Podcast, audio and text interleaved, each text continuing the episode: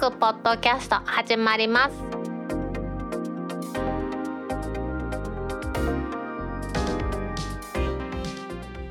2021年4月9日タックポッドキャスト2第138回目の始まりです。この番組は天王寺アップルクラブの大道とコメントのコーナーからはタックメンバーの北尾姫とお届けします。先週はですね電気アウォーカーのコーヒーさんからお借りしました。ポットトラック P4 という機材で録音したんですね。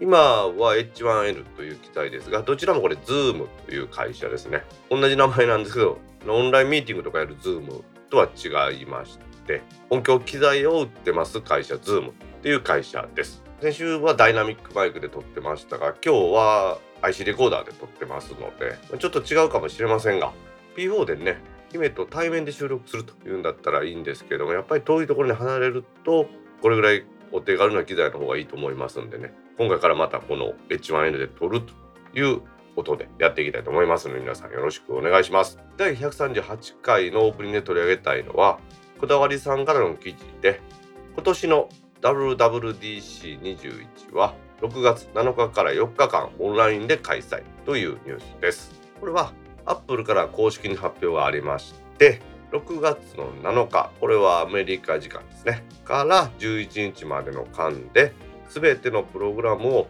今回もオンライン開催すると。去年の2020年もオンライン開催でしたが2019年までは有料でアメリカ西海岸で開催してましてその頃はだいたい日本円で17万円ぐらい1600ドルぐらいかかってたはずなんですね。しかも抽選いうところだったんですけれどもこのオンラインになりましたんで全てのプログラムが無料。登録すれば誰でも見られますよ誰でも参加できますよという形に変わっています。内容としては毎年恒例の基調講演ですね。以前はスティーブ・ジョブズがやってて今はティム・クックさんがやるというあれですけれども配信されると思いますけれども新製品の発表としては去年の WWDC 2020からいきますと iOS だとか iPadOS、MacOS なんかと言いましたソフトウェアの次期バージョンの発表になるんじゃないかなと思うんですね。Mac とか iPad なんかのハードウェアの発表はこのタイミングではなかなか難しいのかなと思うんですが iPad に関してはこの春に発表されるんじゃないか発表されるんじゃないかって言われてますから。まあ、それも期待で WWDC とは関係ないんですけれども期待したいなというところなんですよね。しかし WWDC ですね2020年のが新型コロナウイルスの影響で対面のイベントは全部中止しましてオンラインのみでやりましたけれども今年ねアメリカの方はワクチン接種も進んでますんで海外からのお客さんなしでねやるかなと思ってたらそんなことなくやっぱり世界中の顧客を相手にするということでオンラインでやるでしょうね。2019年までの人が集まる形式に比べて2020年の WWDC は過去最大の規模だったらしいんですが去年で2800万人ですよそのデベロッパー開発者がですね参加したみたいです。いやすごいなと思うんですよね。でもね2800万人も集まったら俺リアルでやるんやったら人も止まれないしえらいことになるというふうになってしまいますよね。去年の2020年で何を発表されたかっていうのねちょっとおさらいしといて今年もこれのバージョンの新しいの出るのかなというところですがまずは iOS14 が出ましてホーム画面を自動的に整理してくれる出ましたよね。確かにね。で iPadOS iOS から独立したパターンですね。これになりましたね。ウィジットがですねだいぶ大きくなって見やすくなったということですね。AirPods Pro に空間オーディオみたいなのがつきましたね。あれなんて名前でしたっけ？忘れましたそれと複数デバイス間での切り替えが簡単になったということでこれね便利か不便かよくわからないんですが大道も AirPods Pro を家で知って例えばオンラインのミーティングとかに参加したりする時にパッと見ただけでも家に iPad mini と iPhone12 Pro と iPhone8 Plus と Intel Mac それらをつながってますが接続しますかみたいなのが出る時もあるし自動的に勝手に切り替わってしまったりする時もありますんでねそれもちょっとどうかなと思うんですがまあまあ便利な機能ではありますよね。あとは TVOS14 が出まして Apple TV プラスいうのが出ましたね。これ Apple One なんかでまとめて安くすることも可能だったということで私も Apple TV プラスはスヌーピーのアニメとテッドラストというねあのサッカーのドラマ海外ドラマですね見てまして面白かったですねあれはね。で MacOS Big Sur が発表されたことと一番大きなのは Apple Silicon として M1Mac っていうのが出ますよという話になってですねデベロッパーの方にはすぐに Apple シリコンが入った Mac mini が貸し出されたというのが去年の思い出ですよね。さあ今年は何が出るのかなというところなんですけれども毎年のパターンでいくと WWDC ではやっぱ OS 面といいますかソフトウェア面のやつが多くて冒頭にも言いましたけれども新しい OSiOSiPadOS、それに MacOS に WatchOS、DVOS、新バージョンが発表されるんだろうなというところですよね。去年はでも M1 のアップルシリコンの第一世代ですね話が出ましたんで今年はもしかしてうまくいくと M2 だとか M1X だとか言われてます次世代のアップルシリコンの話が出てきたりするのかなという気もしないでもないですけどもね。やっぱり何度も言いますけどハードウェアは今回なかなか難しいのかなともないとは言いますよないとは言いませんけども難しいのかなという気はしますよね。ただ皆さんもアップルのページで面白いなと思ってますのはミー文字っていうんですかね。アップルで作ってます人の似顔絵みたいなこの顔ですね。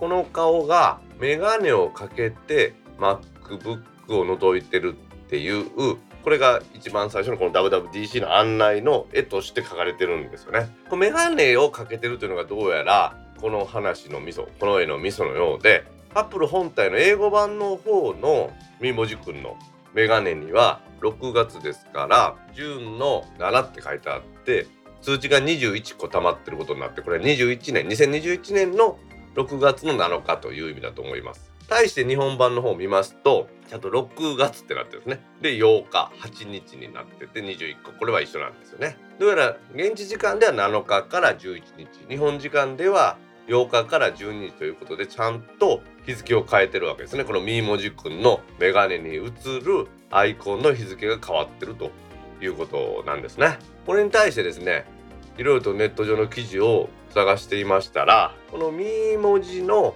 かけているメガネのレンズには開催日を示すアイコンが映ってると。ですのでこの右文字がメガネをかけてるということから数年前から開発の噂がありますアップルメガネを示唆しているんじゃないかという見方があるということですね。まあまあちょっと深読みしすぎじゃないかというところはあるんですけれどもね去年の WWDC はねアップルシリコン M1 っていう大きなものが発表されました今年の WWDC もね何が発表されるのかドキドキして待ちたいと思いますそれではタックポッドキャスト2第138回始まります。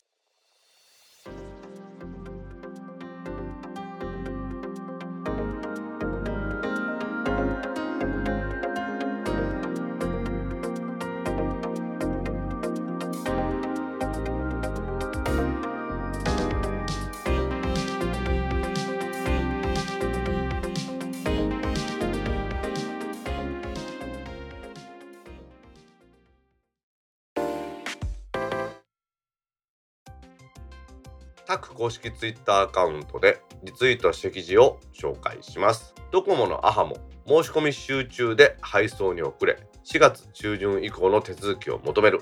IT メディアニュースからの記事です。ドコモが3月の29日に発表したところなんですが提供を始めましたスマートフォン向けの新しいオンラインプランという新料金プランのアハモについて予想以上ですね。ドコモが予想していた以上の申し込みがありまして SIM カードや端末の配送に遅れが生じていますというふうに29日に発表しました。さらにですね MNP 転入の受付も29日の午前9時に停止したということです。これ先に言っておきますけれども3月の30日の時点ですね。先月の30日の時点でえー、午前11時20分発表と書いてますけれども申し込みの再開はしてますので MLP の転入申し込みを一旦29日にやめたんですけれども30日はもう復旧してますのでそこに関してはご安心ください。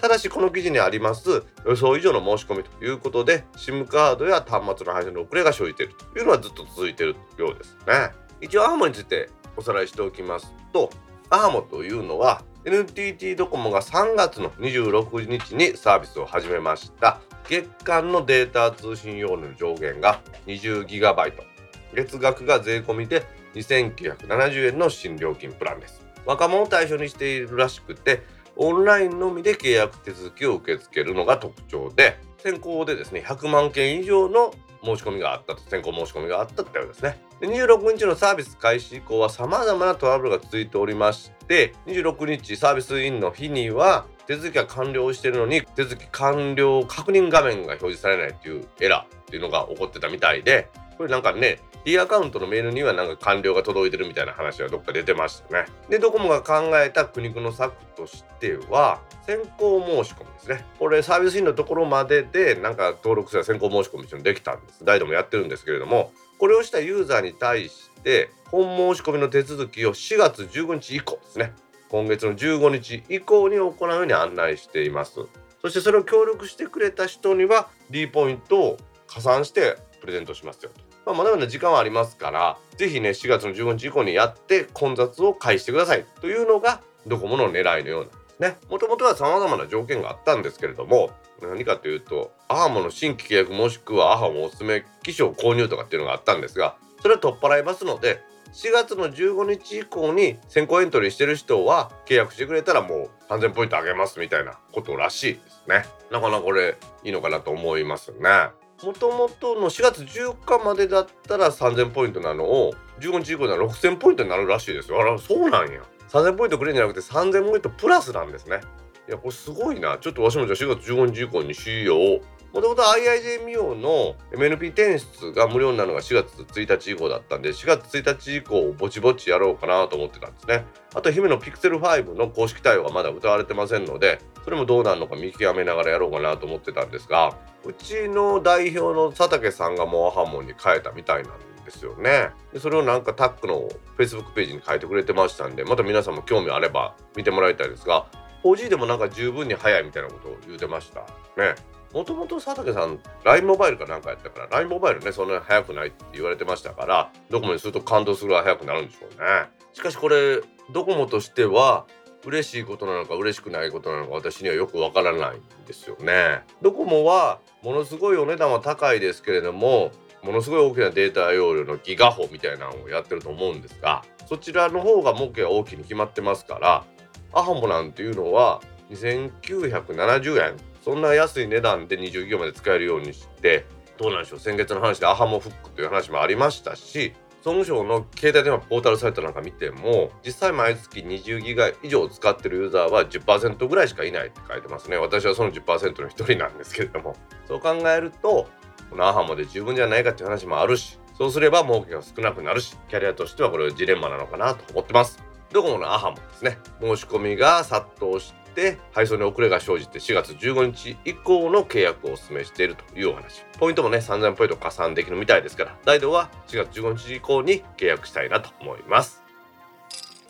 餃子の王将コロナ禍で店外売上が急増。自社配達かウーバーか問題を考える。IT メディアビジネスからの記事です。この記事はですねまあ、IT と言いますか配送と言いますかそれを通信と捉えてですね取り上げた記事なんですけれども飲食店コンサルタントの方が餃子の王将ですね。我々大阪の人間よく京都王将京都王将と言いますけれども経営者の方が京都で射殺されたというあの有名な餃子の王将ですね。王将はまあ他に有名なのは大阪王将っていうのがあって大阪では大阪王将と餃子の王将は区別するために京都王将大阪王将と言われてるんですが世間の皆さんで王将と言ったらこの京都王将のことなのかなと思いながらこのニュース取り上げていきたいと思います。餃子の王将っていうのは全国に店舗ですね。直営店526店舗。フランチャイズ店が206店舗を展開しているそうです。この中で、ね、売上げはもちろん減ってるようで去年の決算期売上というのが605億円だそうです。で営業利益というのが46億円です。それでどちらもマイナスになってるんですけれども、まあ、赤字決算ではなくてあくまでも46億円の営業利益が出てるというのでどうやって乗り切ったかと言いますと去年の4月から10月の半年分の売上の状況細かく見ていきますとですね店内店外の売上でいきますね。前年の同じ月に比べてですね店内の売上が54%ですから半分ぐらいになってるんですがなんと店外の売上が182%で1.8倍ですね。でずっと来てだんだんだんだんね45678910とです。この6ヶ月間平均で店内の売上は77%ぐらい。それに比べて店外の売り上げは166%伸びてますので店外の売上というのはテイクアウトデリバリーのことらしいんですけれどもこちらがですね黒字になったというのの大きな力になったようなんですよね。で王将としてはですねテイクアウトする時も待たずに注文ができるように専用のウェブサイトを立ち上げてるらしくてこれを利用していくとですねさっと持って帰るということですね。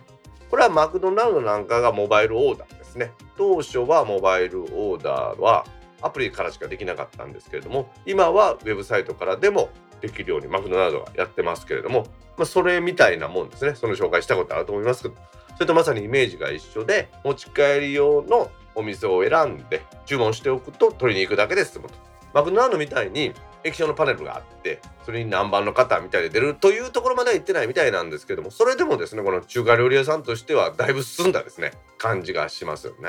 確かに私もね餃子の王将の持ち帰り大好きでお弁当持ち帰ったりするんですけれどもここでですね持って帰ってもらうのはいいとしても配達ですね。デリバリーの場合出前館とかウーバーイーツなんていう配達ポータルサイトを利用するのかですねそれとも自社の方がいいのかっていうのは難しい問題だとこの経営コンサルタントの方は言ってるんですよね。まあ、いろいろとシミュレーションされてるんですけれども半径2キロ以内のところに配達をさせたとしたらですねまあ自分のところの従業員に合わせたとしたら往復で4キロですよね。で時速20キロで走ったとしたらデリバリーの移動が12分になりますよと。で段取りをいろいろ店内でしたりすると10分なので約22分かかりますと。で時給1000円としたらデリバリー1件あたりこの22分で366円です約400円かかると。そう考えますとですねデリバリーの人件費が今366円で商品と配送料というものがそうなると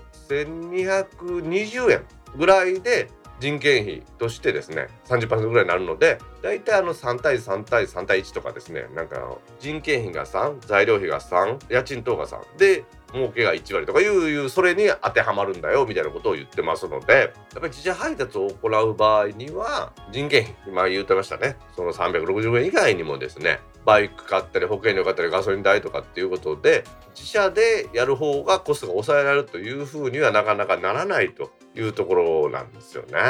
ということでやっぱりこの餃子の王将は自分のところの配達もありますけれどもウーバーイーツだとか出前館をうまく使ってデリバリーも伸ばしてるさらには持ち帰りに関してはテイクアウトの注文をさっとできるように専用のウェブサイトなんか作ってるというのもやっぱ大きいなというところなんでしょうね。このコロナ禍でですね店内で食べるのよりも持って帰るもしくは配達してもらうというのが増えた世の中ですね玄関先まで運んでくれるウーバーイーツとかですねあと出前館っていうのは便利なサービスだと思いますのでね皆さんもうまく利用してもらいたいなと思います。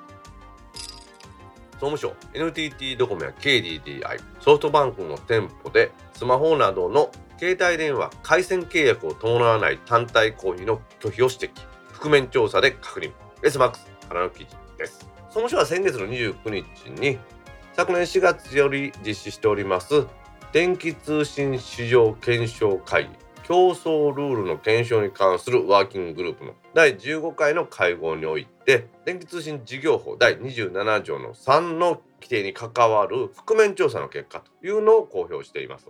今回の調査ではドコモや KDDI ソフトバンクの販売の代理店ですねショップにおきまして一部店舗で回線契約を伴わないスマホなどの単体の販売ですね。これを拒否していたということを発表していますこれ単体でですね携帯電話つまりスマホ単体で販売するということにしながら店頭でこの販売を拒否するというのは電気通信事業法第23条の3の規律を外れると問題があったと拒否があったということですから何らかの対処が行われるんでしょうけどもとりあえず今は起きましたよというお話だけをしたいと思いますね。これは法律が改正になって端末購入の補助というのが2万円という話になったんですね。この2万円というのはドコモ KDDI ソフトバンクという MNO と大手の MVNO 今のところ引っかかってるのはこの法律に引っかかってるのは2社だけで多分 IIJ ミオとマイネオだけだと思うんですね。これはパーセンテージ売り上げの大きさだと思うんですけれども端末を2万円以上割り引いちゃダメですよということなんですね。ただし端末の単体販売であれば2万円以上の値引きの制限はありませんのでガンガンやったらええわけですよ。量販店のですねとか SIM フリーの端末なんかめっちゃ安売ってるのありますよね、はい、これは回線契約を伴ってるわけですからバンバン安くできるんですよね。ですので今言いましたように通信契約との端末のセットでは2万円なんですがここをうまくやりますとドコモ au ソフトバンクはそれぞれスマホお返しプログラムとか替え得プログラムとか得するサポートプラスということで各種条件を満たすと特典として販売価格の一部を割引できるということなんですね。代わりにこれらの対象商品というのは単体販売をするということになっていると。端末契約とセットではないということで2万円以上割引とも言える。その代わり単体販売になりますよってですね形上はというふうに受け取ってもらえばいいと思うんですけれどもちょっと難しいんですけれどもこれはだからあくまで単体販売なんだと。いうことなんですけれども今回実際に店頭でですね回線契約をしていない人ですね。MVNO のユーザーで端末だけ欲しいというふうに言った人がそれを購入しようとすると拒否されるケースが多くあるということなんです。SNS なんかでよく書かれているので総務省が実施した覆面調査というのをやりましてですね拒否されているのが本当に見つかったそうです。何個か言い訳というかショップの言い草としてはですねこの回線事業者では非回線契約者に対して端末を販売していない。そんなわけないですね。この店舗量販店では非回線契約に対して端末を販売してない。これもうダメなんでしょうね。システム上非回線業者に対して端末を販売することができない。などなどですね。全ておかしな話でしてショップに訪れた人がカウンターで対応してくれた人に端末買いたいです話したら「あ分かりました。ちょっと確認してきます」と言って裏に確認しに行ったら売れませんみたいなことになるっていうですね。最初は売ろうとしていたのにまあ上司に相談したらダメだって言われたそんな話とかあるようなんですよね。結局はですね自分のところ回線を契約した人にしか売らないとあくまでも回線の契約をさせるところがショップであって端末の販売してるところではないというようなスタンスを貫いてるように思いますよね。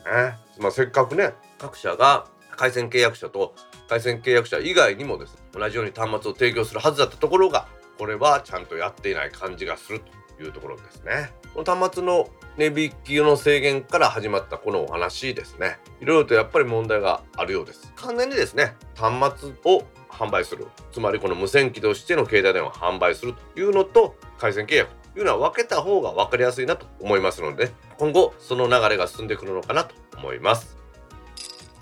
Google の WearOS を搭載した初の G-SHOCK が登場。5月15日に発売。気になる気になるさんからの記事。です。歌唱がですね Google の WearOS を搭載しました初めての G-SHOCK GSW H1000 というのを5月15日に販売すると発表しました。なかなかかっこいいですね。3色あってブラックブルーレッド。で8万8000円税込みだそうです。いい値段しますね。記事から読んでいきますとこの GSW-H1000 は対衝撃ウォッチ G-SHOCK のスポーツラインナップであります G スクワッドの新製品だそうです。まあ、対衝撃性は当たり前だとしてもいわゆる普通の G-SHOCK にですねなんと Google が開発しました OS の WearOS が載ってると。まあ、ハードウェアもさることながらですね私ちょっとメーカーサイトを見ますとですねどうやらスマートフォンアプリとして G-SHOCK Move いうのがスマホ側に入れましてここと Bluetooth でつなぐことによってアクティビティの履歴や分析とかですねあとはトレーニングに役立つログなんかをですねアプリ上で管理できますよと。まあ、まだ開発中の画面だということで、箇所のね、サイトみたいな、デモ版みたいなことが書いてあったんですけれども、なかなかいいと思いますよ。アクティビティのところでは、地図上にですね、ランニングとかの線が出てですね、そしてペースがどれだけだったかっていうのが分かる。これなんかナイキのアプリにちょっと似てますけれども、トレーニング分析がちゃんとできるみたいでして、ペースだとかそんなんも出ますしですね、あのアクティビティ継続中に撮影した画像とかですね写真とかをアプリで編集して SNS なんかにシェアできるうのもなんか面白そうやなと思いますよね。あまあそれでもまあいいと思いますよ。まあ、もちろん WearOS が積んでますから WearOS 対応のアプリもダウンロードできますしマイクなんかもありますから多分電話なんかもできるんだろうなというふうに思うんですよね。これ丸いディスプレイで表示するんですけれども上中下段の3つに分割できてですねそれぞれアクティビティのペースだとか心拍数とかですね時刻を表示できますしお好み合わせてそれを変えるということができます。この3段表示というウェアラブルの端末多いですけれどもだいぶ高精細な液晶なんかを使えば綺麗に見えますんでね今回ハードウェアとしてはカラー液晶の上にモノクロの液晶を重ねて二重構造ディスプレイにしてモノクロの方の液晶は時刻なんかを常時表示するということ下のカラーディスプレイでその他のものを表示するというようなことをするようなんですよね。気になるバッテリーなんですがこれはリチウムイオン電池の充電池でマグネットでくっつける充電端子で充電するそうです。充電時間は約3時間で稼働時間としてはカラーの表示をすると1.5日時計とセンサーしか使わなければ約1ヶ月ということで普通に使うと1.5日ですから毎日充電する必要があるのでそんなにですねそこは目を見張るものではないということなんでしょうね。ウェアラブル端末としてはですね丈夫ですし Google の WearOS を積んでますからアプリケーションで何ぼでも発展しますさらに基本的には防水で20気圧防水ですよ。でディスプレイは1.2インチの下にカラー上にモノクロですね。GPS は導きも対応しています。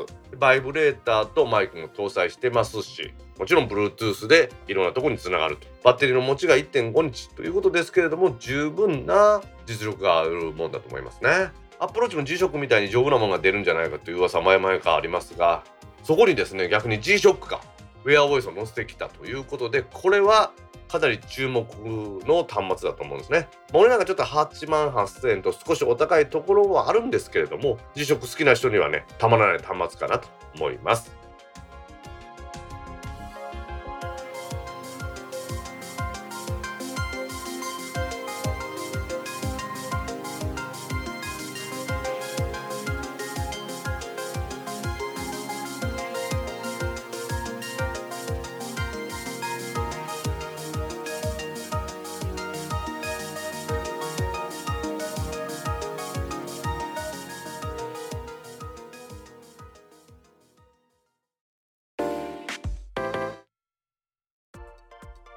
タックポッドキャストにいただいたコメントを読んでいくコーナーです。このコーナーからはタックメンバーの北尾姫とお届けします。皆さんコメントありがとうございます。今週もたくさんのコメントありがとうございます。ツイッターでハッシュタグタックキャストとタック宛てにツイートいただいた中から一部を紹介します。はいお願いします。世の一般男性同様自分もいつも美人ポッドキャスター北尾姫の声に癒されています。なのでいつも感謝しておりますところで北尾姫は以前肉姫とも呼ばれていましたよね。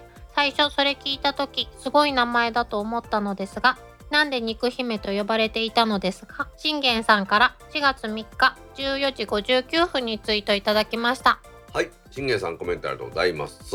ありがとうございます。美人ポッドキャストやって。イエイイエイイエイイエイ信玄さんからの美人ポッドキャスターに喜び続けてた。いやいや肉姫っていうのはお肉が好きで肉姫とも今でも呼ばれてるんですけど肉姫って言いにくいんです私。こうわかる？滑舌悪いんで。なんやろうな。なので北尾姫の方が言いやすいんで北尾姫って。あでも確かに大道さんから肉姫って呼ばれたことないわ。何度か言ったことあるけどいやしね。何度も言うけど滑舌悪いからか言いにくいよ肉姫っていうのが。わかる？うんでもなんか大道さんのおかげで姫だけになってしまった気がする。あそうねそうね。もともとそうなん。肉姫の肉姫って。もう言えば言うほど言いにくいな。言いにくいんで姫姫って言って。まあそれだけでは誰かわからんので北尾姫って。なるほど。まあそういうことで。信玄さんがそういう質問があってそのお話をしたんですねここ1年ぐらいはねこんな事態やから肉替えもできひんしね。そうよね。そのイメージがもう一切なくなってしまったよね。お前肉替えやっとったのにな。今は地味に、えー、肉を買って家で焼いております。覚えてるけどな鶴橋で肉替えやった時一人1万円の予算で一人一切れずつでからいろんな部位出してくれって言って食ったやん覚えてるうん。あれ1万円いけなかったもんですワインとかめっちゃ開けたけど8000円ぐらいで終わったもんね。吉田やんね。吉田吉田吉田吉田結構高いよねでもね。でもやっぱりあれなんじゃ今言ったように一人一切れやからそんなにかからんかったよなと思うね。あのお花形に出てくるお肉いいよね。ちょっとごめん肉の話はもうやめてもらっていいですか？へえイチボが世の中で一番好きです。というわけで信玄さん肉姫と呼んでいただいても結構ですが言いにくいので北尾姫で統一します。肉姫でお願いします。はい信玄さんコメントありがとうございました。ありがとうございました。続きまして遅ればせながら拝聴。姫に名指しで褒めを要求されるなど朝からご褒美。姫美しい。T シャツ着てます。褒め下手くそ。ホットトラック P4 音圧がすごいですね。普段と比較しても違いを感じる。ズボンを握りしめる大道さんと姫の実況が面白い。しかしアップデートからの負のスパイラル。よくわかりました。お疲れ様でした。サッカジェプラスさんから3月30日9時26分にツイートいただきました。プラスさんコメントありがとうございます。ありがとうございます。プラスさんね褒めていただいてありがとうございます。いつもほんまに。T シャツ着てくれてるんやって。しかも色白姫 T シャツやろ。うんあれがやっぱり一番いいね。わしの腹黒姫 T シャツと違うからね。腹は見えてないからなそもそも。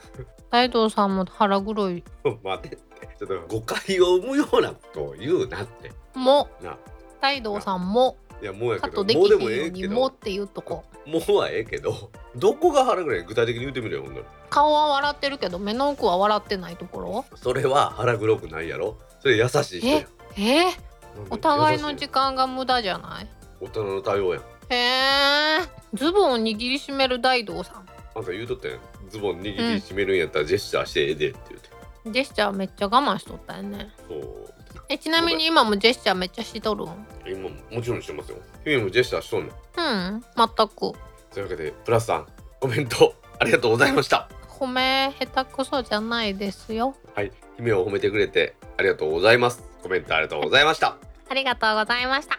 続きましてタイトルくっそ。今度大道さんのこと台東さんって呼んでやろう。軽トラかっこ元慶太郎アット成田さんから4月4日22時22分にツイートいただきました。はいケイトラさん。いえケイタロウさんコメントありがとうございます。ありがとうございます。じゃあこれもうついでにもう一個いこうか。お願いします。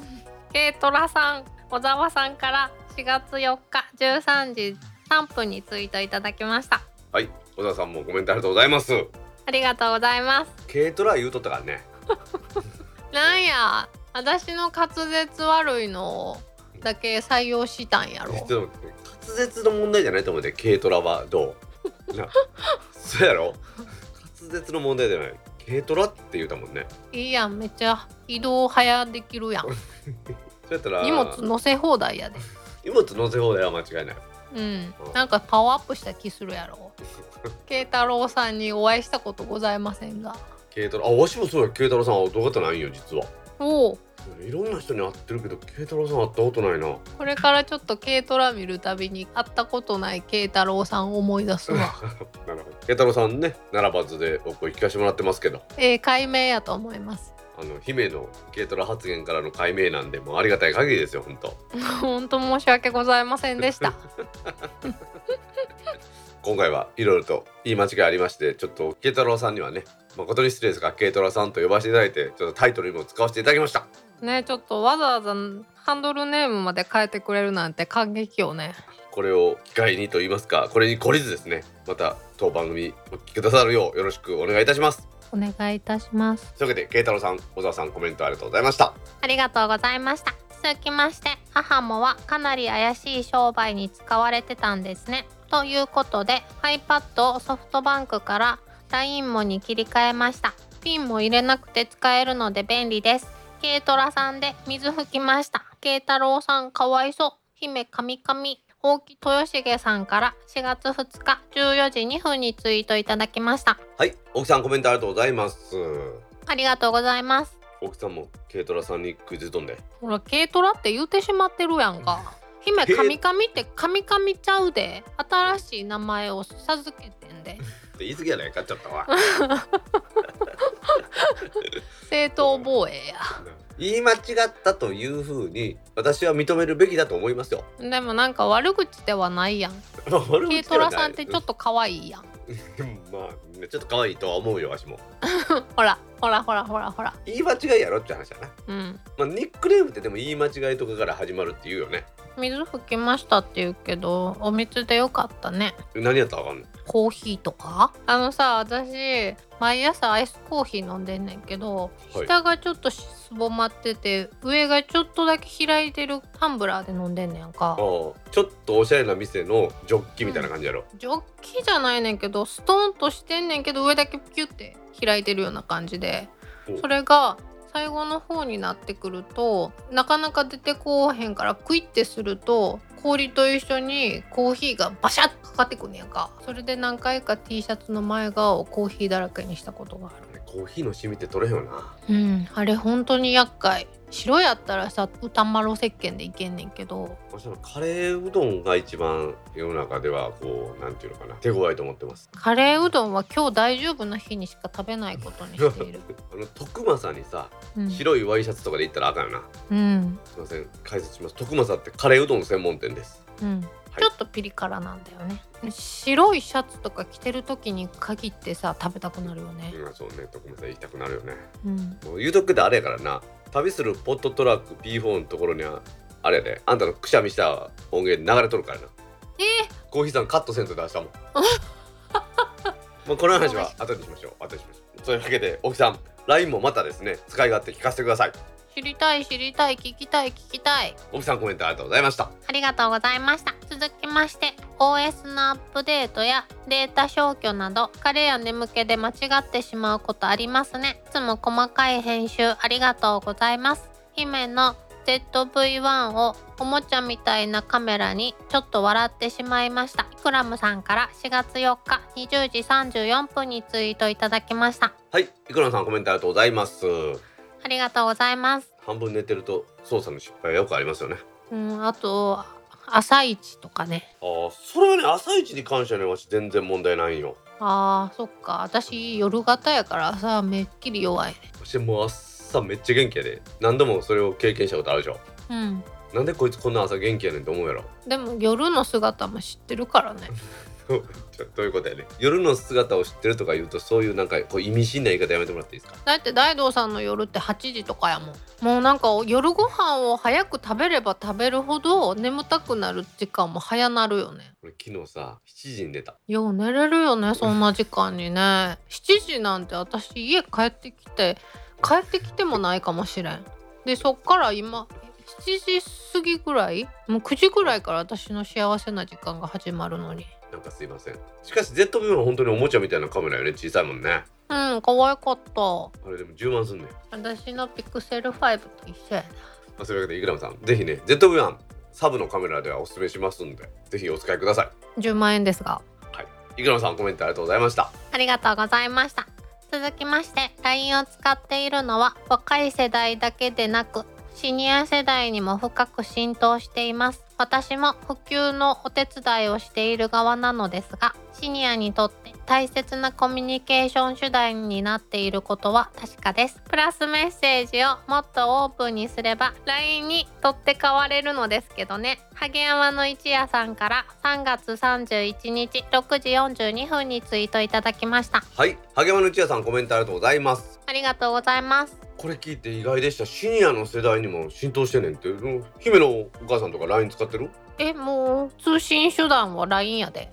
それうちのおかんとはメールやで、メールの方がすごいやんメールの方が難しいやん。うん、でも Slack とかも待ち受けてるんですけど向こうがよう使わんねやろね。おー。なんかスタンプとか時々プレゼントしてるで。でもプレゼントしてもなんかどうやって習得するのかわからんみたいやから実家に帰った時にまとめてダウンロードしてるけど。まあでもここにはねプラスメッセージがもっとオープンにしてもらえば LINE に取って代われるとは思うよね。えーでも LINE の方がスタンプいっぱいあって楽しいで。スタンプしたいか。うんえーでも文字打たずにそのまま画像だけでいけるやん。今のでなんかあれやわ。萩山の一夜さんが言うようにねシニア層のコミュニケーションもね会うことができないんで LINE 大事やなってのはちょっと思いました。お。ただ私は LINE 使わないですけどね。うん。でも私は大道さんに LINE を求めてないから大丈夫。メッセンジャーでやっていけるから。というわけで萩山の一夜さんコメントありがとうございました。ありがとうございました。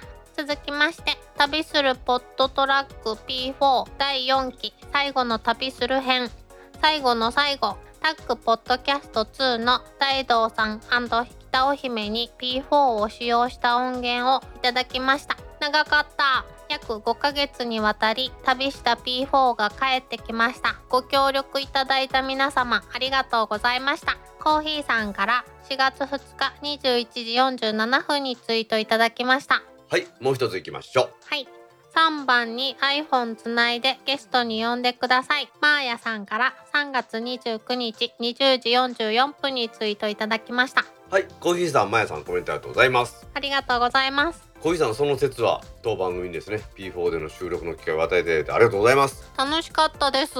まやさんは九州のポッドキャスターの方でたまたま大阪に来られてですよ。え。ちょろっとちょっと私新世界で飲んだんですけどあ言っとったな。その後 P4 をこっちに持ってこられとって京都で確か収録されたっていうのをやってたんですよね。へえ。でそこに P4 が映ってたんでうちはこんな感じでやってますという風な写真をあげたらぜひ3番につないでゲストで呼んでくださいということでした。ぜひ3番につなぐってことは3人で対面ってことやろ？3人の対面じゃなくって2人は対面してるとして3人目を iPhone で遠隔で呼べるってことはあだからスカイプとかで話してるやつを取り込めるっていうことやと思うんですけどね。うーん。その話は P4 を使った時にしたような気がするんですけど。いいやん聞いてない人もいるかもしれないやんか。その音源がコーヒーさんから公開されてるんです今ね。はい。その時の音源はコーヒーさんに丸々送ったやつですね。うん。丸々公開されてました。編集してってお願いしたのにね。そう。で料理してお願いしますだけど料理せず出てきましたね 5ヶ月間ねコーヒーさんの2台ですね買われたやつあれが旅してたんですよね。うん。実は先日電気屋ウォーカーさんでポットトラック P4 が旅から帰ってきましたっていう特番を収録されとったんです。うん。コーヒーさんとタイさんひまちゃんのレギュラーメンバーに加えて私もちょっとゲストで出していただきましてお話しさせていただきました。はい。そこでねまあいろいろ話したところで姫のお気に入りのあのマイクあったやん。うん。あれはひまちゃんのとこに行くらしいですおおまあというわけでねポットトラック P4 いいと思いますけど買いますか買いませんかって話になったんですよ番組で。私は買いませんと正直に答えておきました。あら。なぜなら同じ収録環境にしたいわけじゃないですか。いろんな事情からね。合わせるから、ん。そこで姫にこれ渡したら収録できるたら自信を持ってできないって言うとったじゃないですか。うん。なので今は H1N でやってるこのままでいこうと思います。はい。自信満々でできる予感がしません まあいいもんなんですけどね。本当にいいもんなんですけれどもちょっと H1N の手軽さに慣れてしまったっていうのがやっぱ一番大きいですね。あの音質にはちょっと惹かれちゃうよね。ね確かにあの値段でねいいなと思いますね。はい。というわけで小石さんまやさんコメントありがとうございました。ありがとうございました。続きましてコメントのところから音質が違うな。いい意味ですよ。みどりんさんから4月2日8時49分にツイートいただきましたはいもう一ついきましょう。はいコーヒーさんの機材姫さんの声があれ。今週はひまちゃんと勘違いするくらい印象が違いました。喋り出したらキレのあるツッコミはいつもの美人ポッドキャスターさんでした。1日遅れで聞いていますがゴミ捨ての用意できないとかカレー食べなとか金曜日と勘違いしてしまう。ブラフォード2さんから4月3日7時1分にツイートいただきました。はいみどりんさんブラさんコメントありがとうございます。ありがとうございます。お二人とも機材が良くて声もいいっていうこと言ってくれてますよ。ひまちゃんと勘違いするぐらいってちょっと嬉しい実は原稿にはないんですけどうん。これに対してひまちゃんからブラさん宛てにコメントがありまして私の声は姫にはかないません。姫は見た目も声も可愛いですからっていう風に書かれてます。やだちょっと番組上でイチャイチャしたくなるひまちゃんの落ち着いたあの声とは全然違いますけど嬉しいね。いや私はねひまちゃんも姫も本当に綺麗で可愛い声だと思いますよ。ちょっとね笑うとこじゃないと思うで俺は。確かにね音質違うということでねありがたいですね。もうみどりさんよく聞いていただいてるなと思いますよね。ねえなんか自分の声が違うくてびっくりしたもん。結構離れてるのにクリアに聞こえてたよね。うん。指向性が鋭い。っていう風になってるんですねあのマイクは。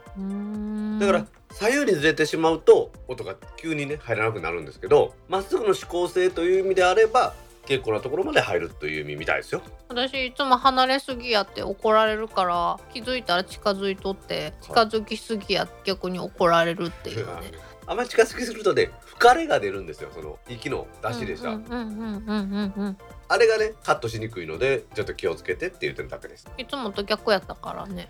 なんか時間が経つとちょっとずつちょっとずつ離れていくのとよそ見が止まらんくなんねん。一定の音だといいんですけど音の大きさが変わるとかなり編集しにくくなるっていうのは確かですねごめんなさい。でもちょっといえいえ1時間ずっと同じポーズにいるのは難しいよね。私は問題なくやってますよへえ。立ってやってるからああポ。ジション一緒やねん。1時間が限界なんやと思う。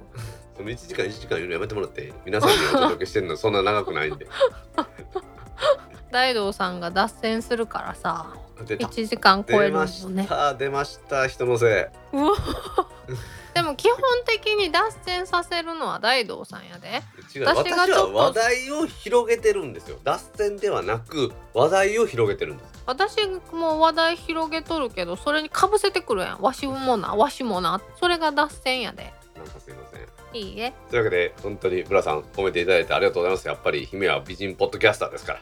はい。というわけでみのりんさん村さんコメントありがとうございました。ありがとうございました。今週のコメントは以上です皆さんコメントありがとうございました。当番組宛てのコメントは Apple ポッドキャストアプリのレビュー Facebook ページのコメントタック公式ブログへのコメント Twitter のメンションハッシュタグシャープタックキャストなどでお待ちしています。お待ちしてます。皆さん今週もたくさんのコメントありがとうございました。ありがとうございました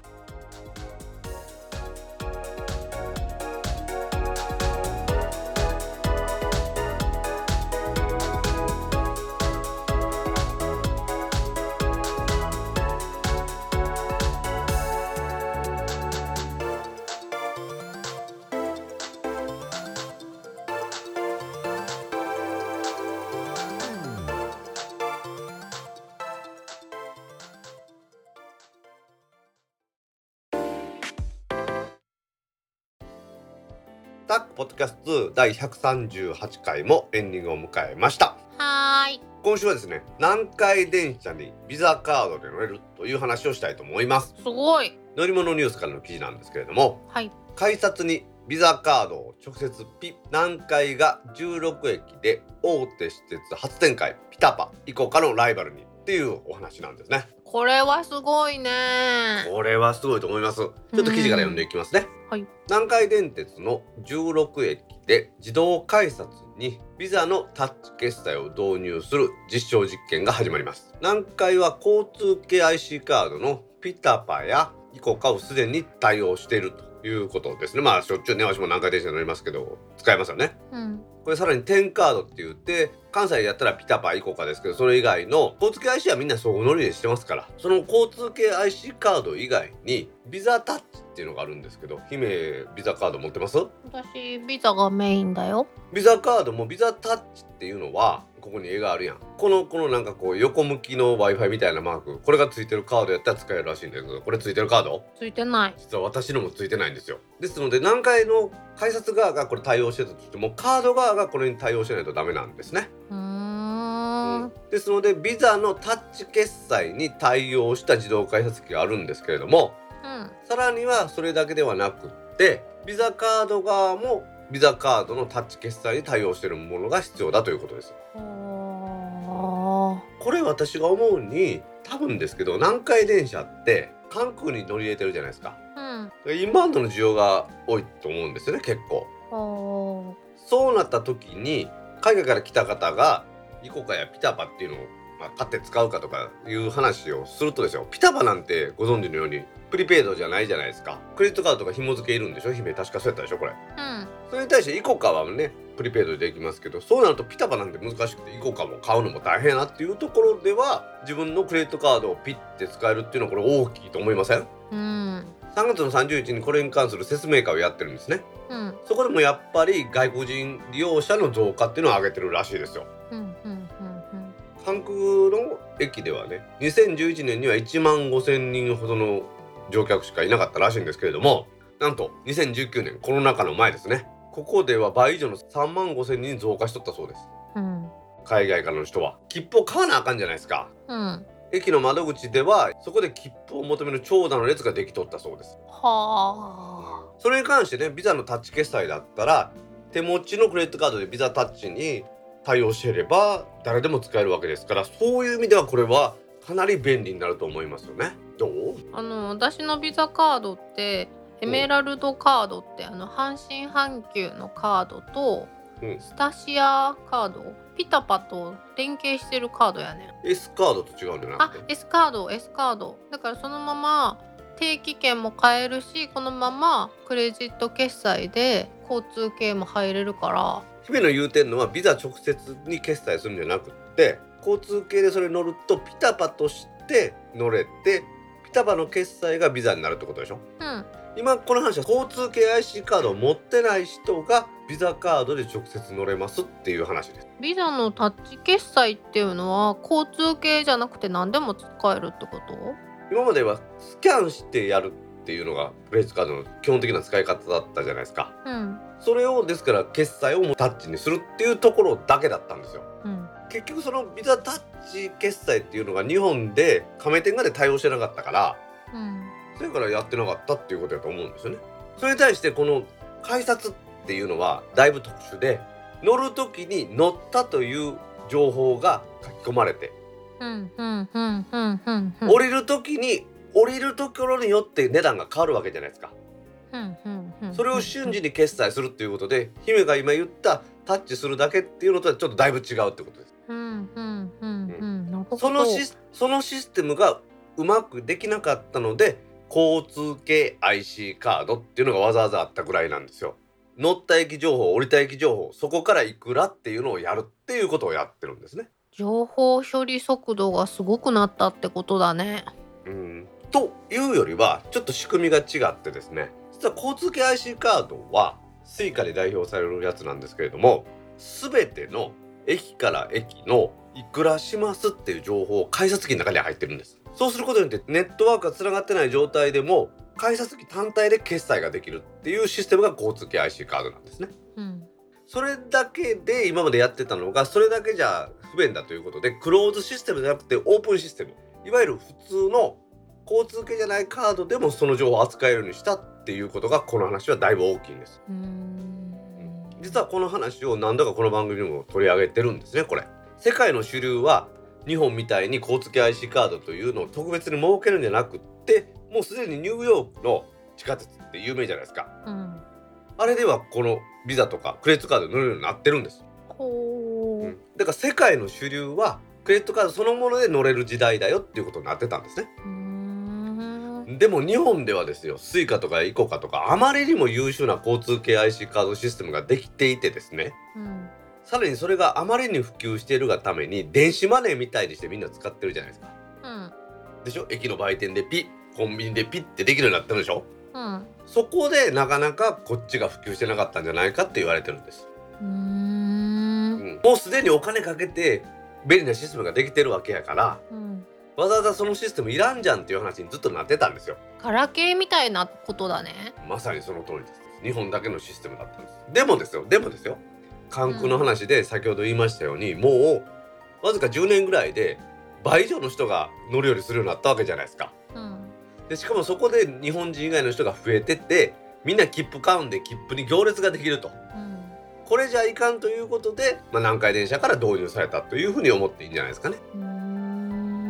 でさらに言うと南海電車はそれだけじゃなくって事前にアプリから切符を買ってそこで発行される QR コードで電車に乗れるようにもしてるんですね。うーんですのでどちらも交通系 IC に依存しない乗り方を新しい乗り方として提案しているっていうふうに思ってもらったらいいと思います。うーんこれどうしたら私もそれにできるの？うーんわしねそれに関してちょっと調べてみたんやけどうん今ビザカードっていうのは三井住友ビザカードっていう会社が作ってるじゃないですか。うんその三井住友ビザカードを頼むともう今はビザのタッチ決済対応だそうです。そうか。じゃあ私たちが作り始めたのが早すぎたってことだね。うん、なので多分カード発行会社に言うてこうこうこうでタッチ決済をお願いしますっていう話をしたらうんそのカード発行会社ねビザ直接のやつじゃないのもいっぱいあるじゃないですか。セゾンのカードだとか、あんなんとかあるじゃないですかその発行会社がタッチ決済対応してるんやったら作ってくれるんじゃないかなと思うんですよね。うーうん。ん、だから姫の場合は阪急阪神カードみたいなやつなんでしょ？だから阪急阪神カードに言うたら作ってくれるんじゃないかな。でもさこのねビザタッチの話今わしらカードの話ばっかりしてるじゃないですか。うん。なんとビザタッチに対応するスマートフォンとかウェアラブル端末っていうのもあるらしいです。へえ私は見たことありません。あうん。だってビザのタッチ決済自体を見たことないやん。あビザのタッチ決済のカードっていうのは私見たことあります。持ってないけど。へえビザカードがカード番号を書かないクレジットカードを発行してますっていう話をこの番組でした。の覚えてる、うん。あのカード番号がないカードやったら年会費タダでカード番号書くんやったら年会費取るっていう話がありますよっていう話です。うんあの時に紹介してたカードは実はあれはもうタッチ決済に対応してるやつです。へえねそういう意味ではその私が使ってる Apple Pay とかあるじゃないですか。うん。あの Apple Pay ってビザカードに対応してないもんね。へえ対応してないんですよ。ビザはダメなんです。えそれは逆に言うとビザが自分ところのタッチ決済をやってるから Apple Pay に対応してないんじゃないかっていう説もあるんですよね。はあそれ確かになんかうまいこと回っとるねまあそうでしょなんとなく言ってることはわかるでしょうん今回ね16駅でやるっていうことですけれども大阪市内で言うと難波新今宮天下茶屋っていう3つの大きなターミナル駅はもちろん使いますね。うんうんうんうんリンクータウンとか関空も使います。うんあとね意外なの高野山の駅も使えるそうですよ。駅っていうかケケーブルの駅。へえ。南海電車も頑張ってるなと思いますね。確かに。でも何回？ラピートは何回？ラピッド南海。あー。韓国行くのって何回しかなかった？いや JR もあるんですけどちょっとね JR は不便なところがあって天王寺経由でやるあそう。ではるかってあるでしょ？関空特急はるか。あはるかって新大阪発でーうん。大阪駅止まらないんですあの昔友人も大阪でよくやった毎日インテシオの裏のあ蕎麦屋さんに行くところに踏切あったでしょ？うんうんうんあの踏切にはるか通ってたでしょ？うんうんちょっとそこまで覚えてないけど、うん。なるほど。うん、だからあの踏切を通るってことは大阪駅はパスしてそのまま環状線に入っていくってことなんですね。はあでもちょっとショートカットできるよね。おそれやったら人乗らへんやん。大阪駅一大ターミナル駅でしょ？うん新大阪駅は新幹線は止まるけど、まあ、JR の駅ではそんな大きい駅じゃないじゃないですか、なのでやっぱり大阪駅を飛ばすっていうのは不便な理由の一つなんですよね。うん。それに比べてやでラピートは何回難波から出るんやで。何回の難波駅ってちょっとかっこいいよね。何回難波駅やで。なんと近鉄、阪神地下鉄は3路線 JR が乗り入れてる難波駅ですよ。うん。やっぱり便利でしょ。難波から出る方がそうね。特にインバウンドの方の関空への需要はやっぱり南海のラピートが多いみたいですね。うん。JR の方がちょっと高かった気せえへん？はるかの方がお値段ははるかの方が高いです。はるかの方がはるかに高いとか言ってね、お後がよろしいようで。ありがとうございます。オチがついたところでこの話締めたいと思います、山田くん一枚持ってって。まあ、そういうわけでね海外のお客さんにはビザタッチが便利だということで南海電車のこのビザタッチですね。これから今の需要がまたコロナのね影響がなくなって増えてくるっていうことを予想してやってるんでしょうね。はい。まあ、そういう意味では乗る方法に選択肢が増えるっていうのは私はいいことだと思いますんでね。南海電車のこの実証実験どのような感じになるのかっていうのはちょっと期待したいと思います。はい。それではタックポッドキャスト2第138回を終了します。はーい。次回のタックポッドキャスト2第139回は来週の4月の16日金曜日に配信する予定です。はい。では皆さん来週も聞いてくださいね。バイニャー